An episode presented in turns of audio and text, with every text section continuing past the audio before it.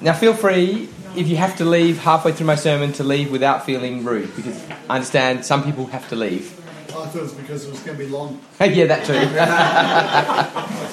Sit down four hours. Today, we're actually going to continue our sermon series on the book of Hebrews in the New Testament.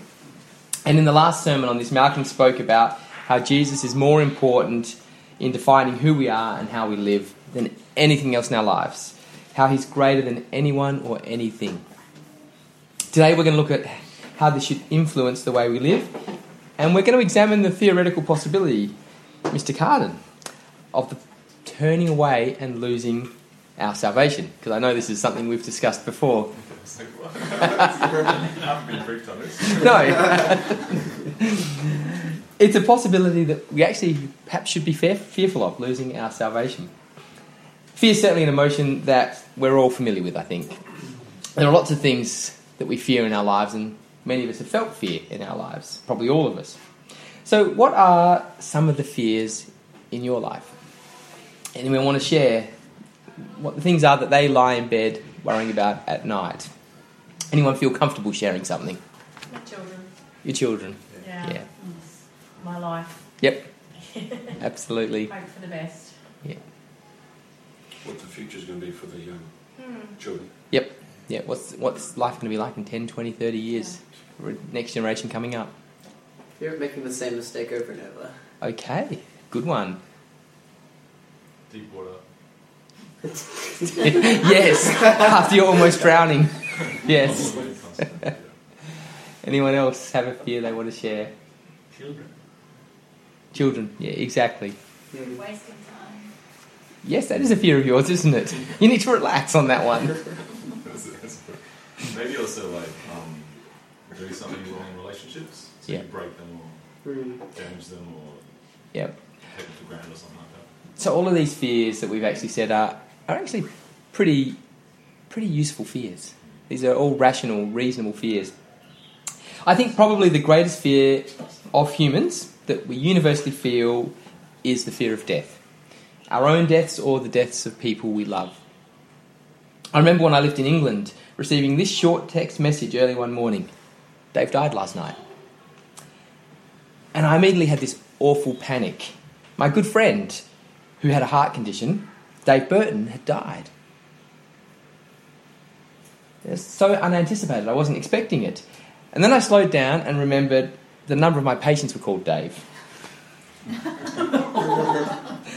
And actually, the message was about one of these men. And it was, of course, still very, very sad. It's devastating for his family, but for me, it was a relief knowing that my friend, Dave Burton, actually hadn't died. He wasn't sick and hadn't died overnight.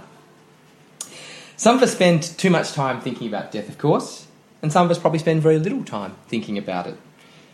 But if we're honest, most people fear death. Why wouldn't we? I, I love life. I don't want to die. I love my family and friends. I don't want them to die. I don't want them to be suffering in pain either. So fearing death, it's not irrational. It's reasonable. It's a rational fear. Of course, this fear can make us do irrational things or live in a way that isn't conducive to good living. Fear of sickness and death, I think, is what has driven the COVID response of governments around the world.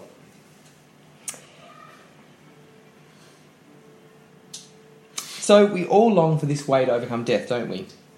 People throughout history have dreamt about immortality in some way, either through a potion or through an afterlife, through heaven. We all dream of a better future, and that's what Hebrews 11:16 says when it talks about the great fathers of the Old Testament faith. They were looking for a better place, a heavenly homeland. That's possibly the deepest desire and goal of the human heart. To find a better place, a heavenly place, where life is good and where life is eternal. This is why Jesus came. He came to bring us salvation, a way to overcome death, a way to find God and to find heaven. Now I realised we didn't read through the Hebrews passage, did we? We went straight to it. I wonder whether we'll stop here and we'll read the passage.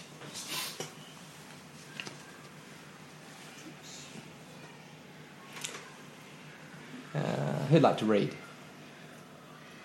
Yeah, I'll read. Thanks, Sasha. Well, by that, one offering he forgot, forever made perfect those who are being made holy. And the Holy Spirit also testifies that this is so. For he says, This is the new covenant I will make with my people on that day, says the Lord. I will put my laws in their hearts and I will write them on their minds. Then he says, I will never again remember their sins and lawless deeds. And when sins have been forgiven, there is no need to offer any more sacrifices. And so, dear brothers and sisters, we can boldly enter heaven's most holy place because of the blood of Jesus. By his death, Jesus opened a new and life giving way through the curtain into the most holy place. And since we have a great high priest who rules over God's house, let us go right into the presence of God with sincere hearts, fully trusting him. For our guilty consciences have been sprinkled with the Christ blood to make us clean, and our bodies have been washed with pure water. Let us hold tightly without wavering to the hope we affirm, for God can be trusted to keep his promise. Let us think of ways to motivate one another to acts of love and good works. And let us not neglect our meeting together, as some people do, but encourage one another, especially now that the day of his return is drawing near. Dear friends, if we deliberately continue sinning after we have received knowledge of the truth, there is no longer any sacrifice that will cover these sins. There is only the terrible expectation of God's judgment and the raging fire that will consume his enemies. For anyone who refused to obey the law of Moses was put to death without mercy on the testimony of two or three witnesses. Just think how much worse the punishment will be for those who have trampled on the Son of God and have treated the blood of the covenant, which made us holy, as if it were common and unholy, and have insulted and disdained the Holy Spirit who brings God's mercy to us. For we know the one who said, I will take revenge, I will pay them back. He also said, The Lord will judge his own people. It is a terrible thing to fall into the hands of the living God. Think back on those early days when you first learned about Christ. Remember how you remained faithful even though it meant terrible suffering. Sometimes you were exposed to public ridicule and were beaten, and sometimes you helped others who were suffering the same things. You suffered along with those who were thrown into jail, and when all you, you owned was taken from you, you accepted it with joy. You knew there were better things waiting for you that will last forever. So do not throw away this confident trust in the Lord. Remember the great reward it brings you. Patient endurance is what you need now, so that you will continue to do God's will. Then you will receive all that He has promised. For in just a little while the coming one will come and not delay, and my righteous ones will live by faith. But I will take no pleasure in anyone who turns away. But we are not like those who turn away from God to their own destruction. We are the faithful ones whose souls will be saved. Faith shows the reality of what we hope for. It is the evidence of things we cannot see. Through their faith, the people in days of old earned a good reputation. But they were looking for a better place, a heavenly homeland. That is why God is not ashamed to be called their God, for he has prepared a city for them. Thanks, Sasha. So let's go back to the slide, uh, which has the heavenly homeland. That's what the people in the Old Testament were waiting for. That's why they followed God, waiting for that heavenly homeland. And we know that's why Jesus came. He came to bring us that salvation, that way to overcome death, the way to find God and to find heaven. That's what Hebrews says about salvation and overcoming fa- and overcoming death. It says this: "We're not like those who turn away from God to their own destruction. We're faithful ones, whose souls will be saved." That's the promise in the Bible for all who are faithful to, Jesus salvation. Be faithful to Jesus, your soul will be saved. And this happens because Jesus can take away the root of what causes death. He can take away sin and evil. Because it's only when we're pure and when we're holy that we can come into the presence of the true and perfect, eternal living God. Whilst we're still stained by sin and evil, we can't come into his presence. We can't live eternally in heaven. So we need Jesus to remove that stain of sin. We need him to make us pure. We need him to bring forgiveness. And that's something that happened through the sacrifice on the cross. Hebrews 10:14 and 17 speak about this. For by the one suffering, the, uh, the one offering, the sacrifice on the death on the cross, Jesus forever made perfect those who are being made holy.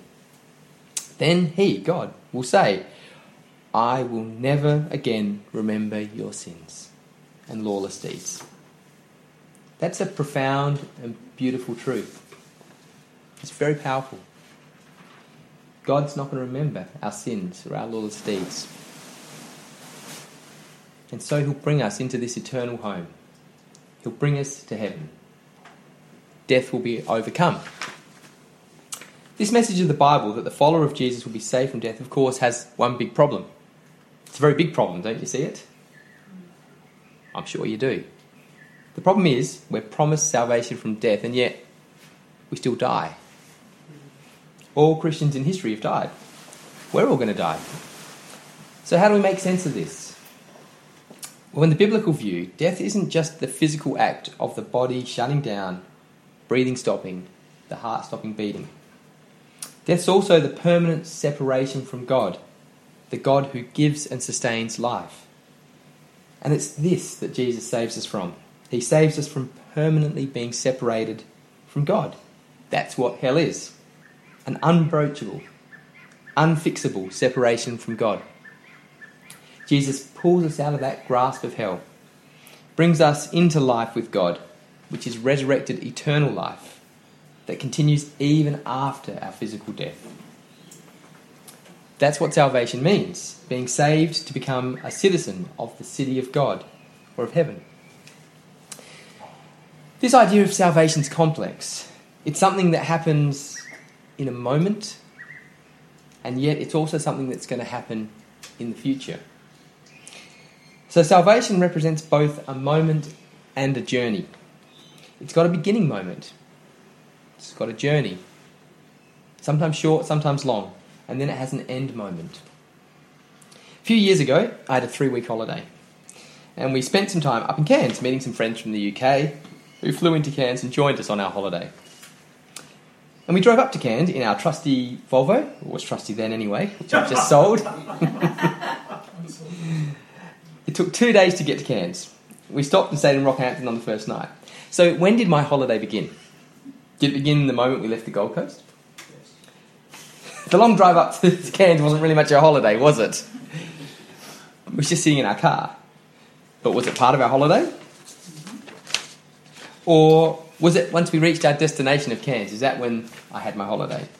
It's not a perfect analogy, but in some sense, it gives you an idea of what salvation is like. The day I decided to follow Christ, to leave my old sinful way, that's the day God forgave me, took away my sins, washed me clean. That was my salvation. One day I'll rise with the saints, transfix my eyes on the face of Jesus in heaven. That's when I'll truly have finished being saved.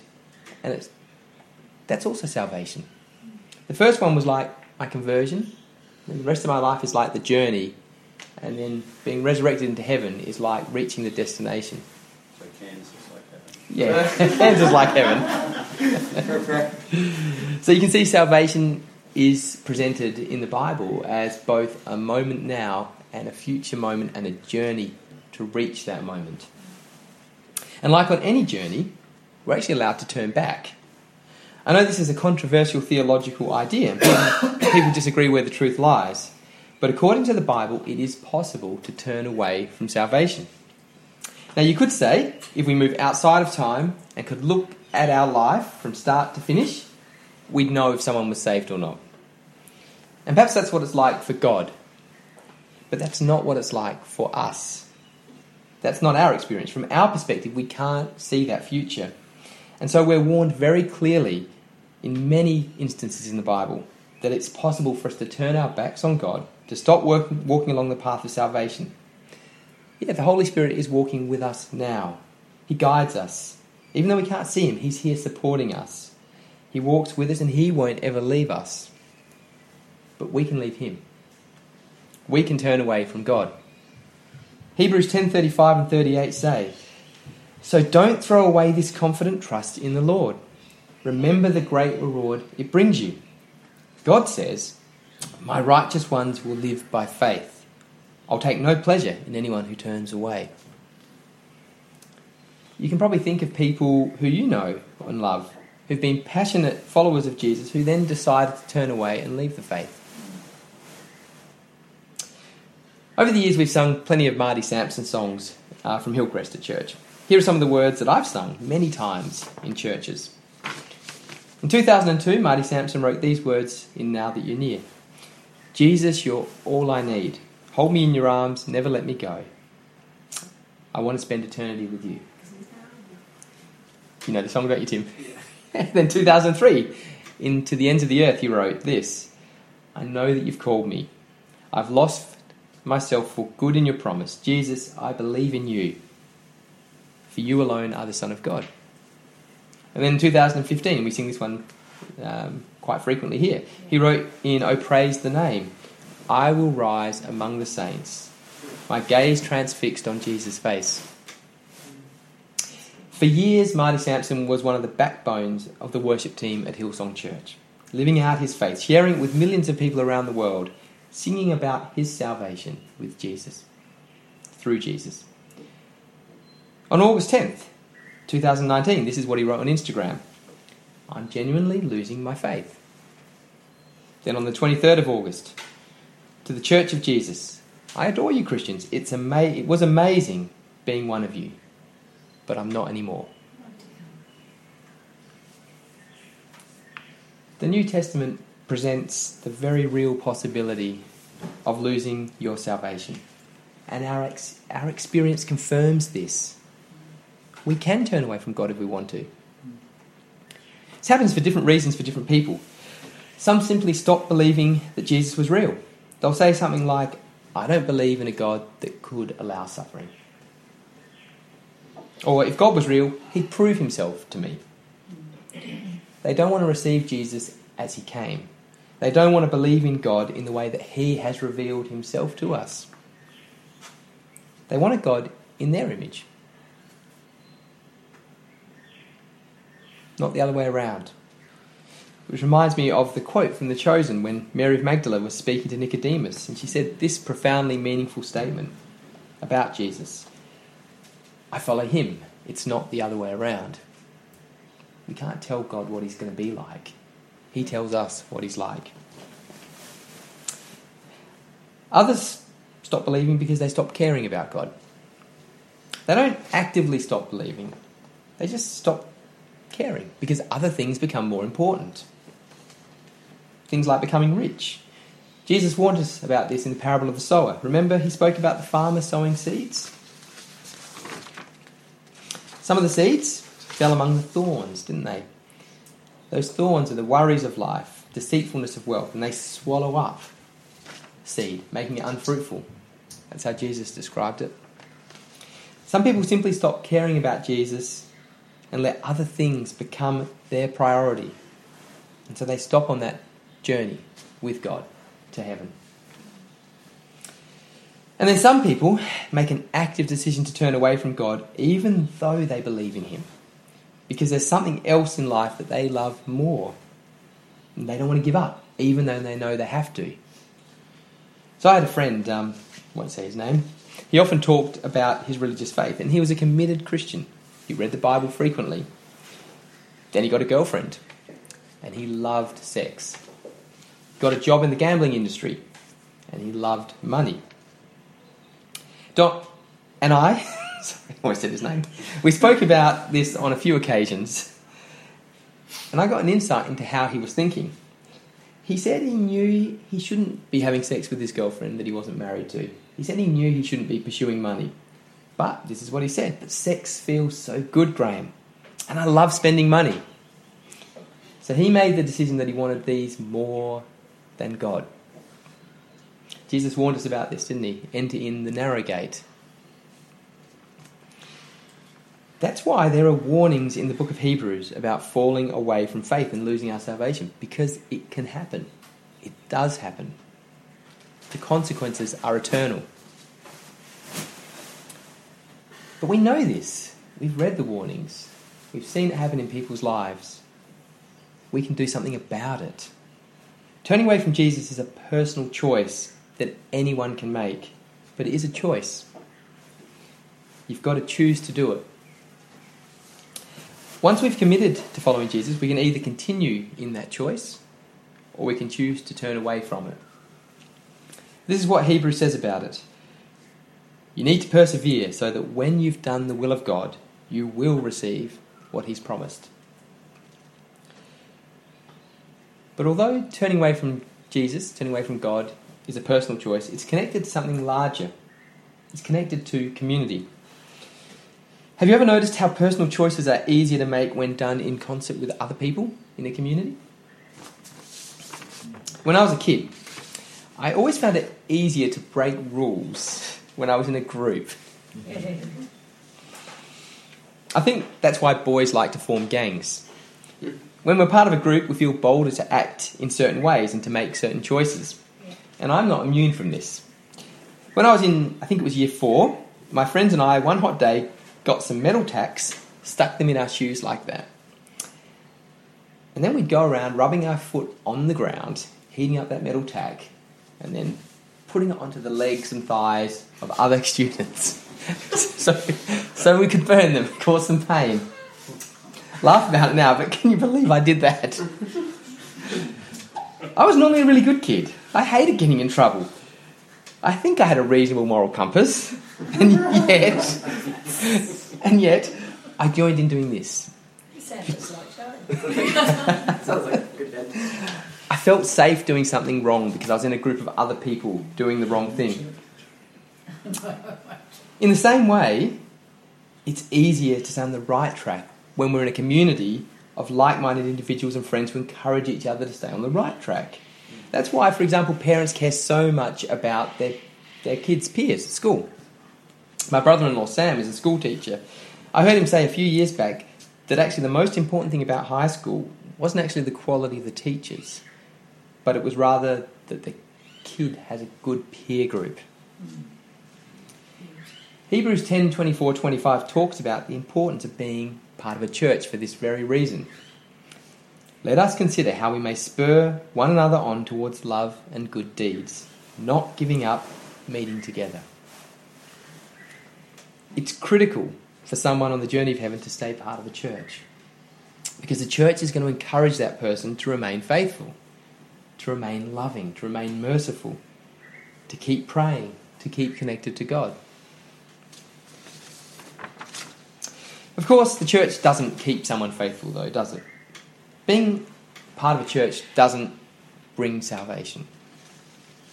For you to continue on the journey towards heaven until the end of your earthly life requires you to stay faithful. No church can do that for you. No member of the family can do that for you. Only you can do that. And there are two things that Hebrews encourages you to do so that you stay faithful. One is to keep one eye on the future, on the prize of heaven, on eternal life with God. And two, keep one eye on Jesus in the present. Be connected to God in the moment, right now, every moment, through prayer, re- reading scripture, doing works of kindness, compassion, and love. There's no doubt that faith is connected with actions. If I'm lying, hating, stealing, then I'm not following Jesus. Hebrews 10:22 says, "Draw near to God with a sincere heart."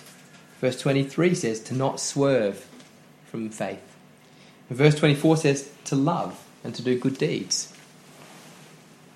A heart of prayer, hands that are doing good work of compassion and love, minds that meditate on the scripture. These are essential in the journey of salvation. They're not what save us, but they're essential nonetheless in the journey of salvation. And so, if they're neglected, a person might end up turning away from God. Humans aren't very good at multitasking. When we're, say, writing an assignment or preparing a sermon, if we're listening to an audiobook or flicking through YouTube at the same time, the assignment or the sermon won't get done. I've got to write one sentence at a time to get my sermon prepared. If I don't keep writing because I allow myself to get distracted with other things, it won't be prepared. And it's the same for life as a Christian. If I don't keep taking steps of faith with Jesus, if I don't pray, if I don't read Scripture, if I don't seek to do the daily good works of kindness and compassion that God calls me to do, I may very well be drawn away from distra- by distractions of wealth or career or prestige, and I may not finish that journey of salvation. Of course, there are times when walking with God is really hard. Prayer, scripture reading, doing good works, that requires discipline and is actually hard work. And often, Christians who try to live this way are ridiculed by a world that doesn't know God, that doesn't recognize Jesus. And in some places in the world, it's not just ridicule, it's real persecution. When things are hard, it's important to remember the hope, the prize. When writing an assignment and trying to get it done by a due date, it really helps to think about the reward that's coming once it's finished. It might be hard to write the assignment, but finishing it will mean passing the subject, getting the degree. Sometimes that prize is all that keeps a student going, hope in that prize. This might be also true for us at times in our journey towards salvation. We know that Jesus is saving us. We can't do it on our own, but we need to hold on to Him and that hope. We need to keep our eyes set on that prize of heaven. That's what the great fathers of faith did in the Old Testament. God promised Abraham a land of a land and a people. And so Abraham set out for a thousand kilometre journey to a land he didn't know four thousand years ago. He no doubt had significant hardships on that journey. But he kept going because he trusted in what God had said. He trusted in the prize of a land and a people of his own. In your journey of faith, remember God's preparing a beautiful heavenly home for you. If you trust in Jesus, in the forgiveness of sins through his death and resurrection, if you love God and have committed your life to following him, you've been saved. And you're being saved. You're on that journey to heaven. As you journey, keep one eye on that future home with God and keep the other eye on your present walk with Jesus. All your fears, then, including the greatest fear of death, all of those will dissolve away and you will be saved. That's what the call of Hebrews is in our life. And that's my reminder for today for all of us. Mm. Thank you.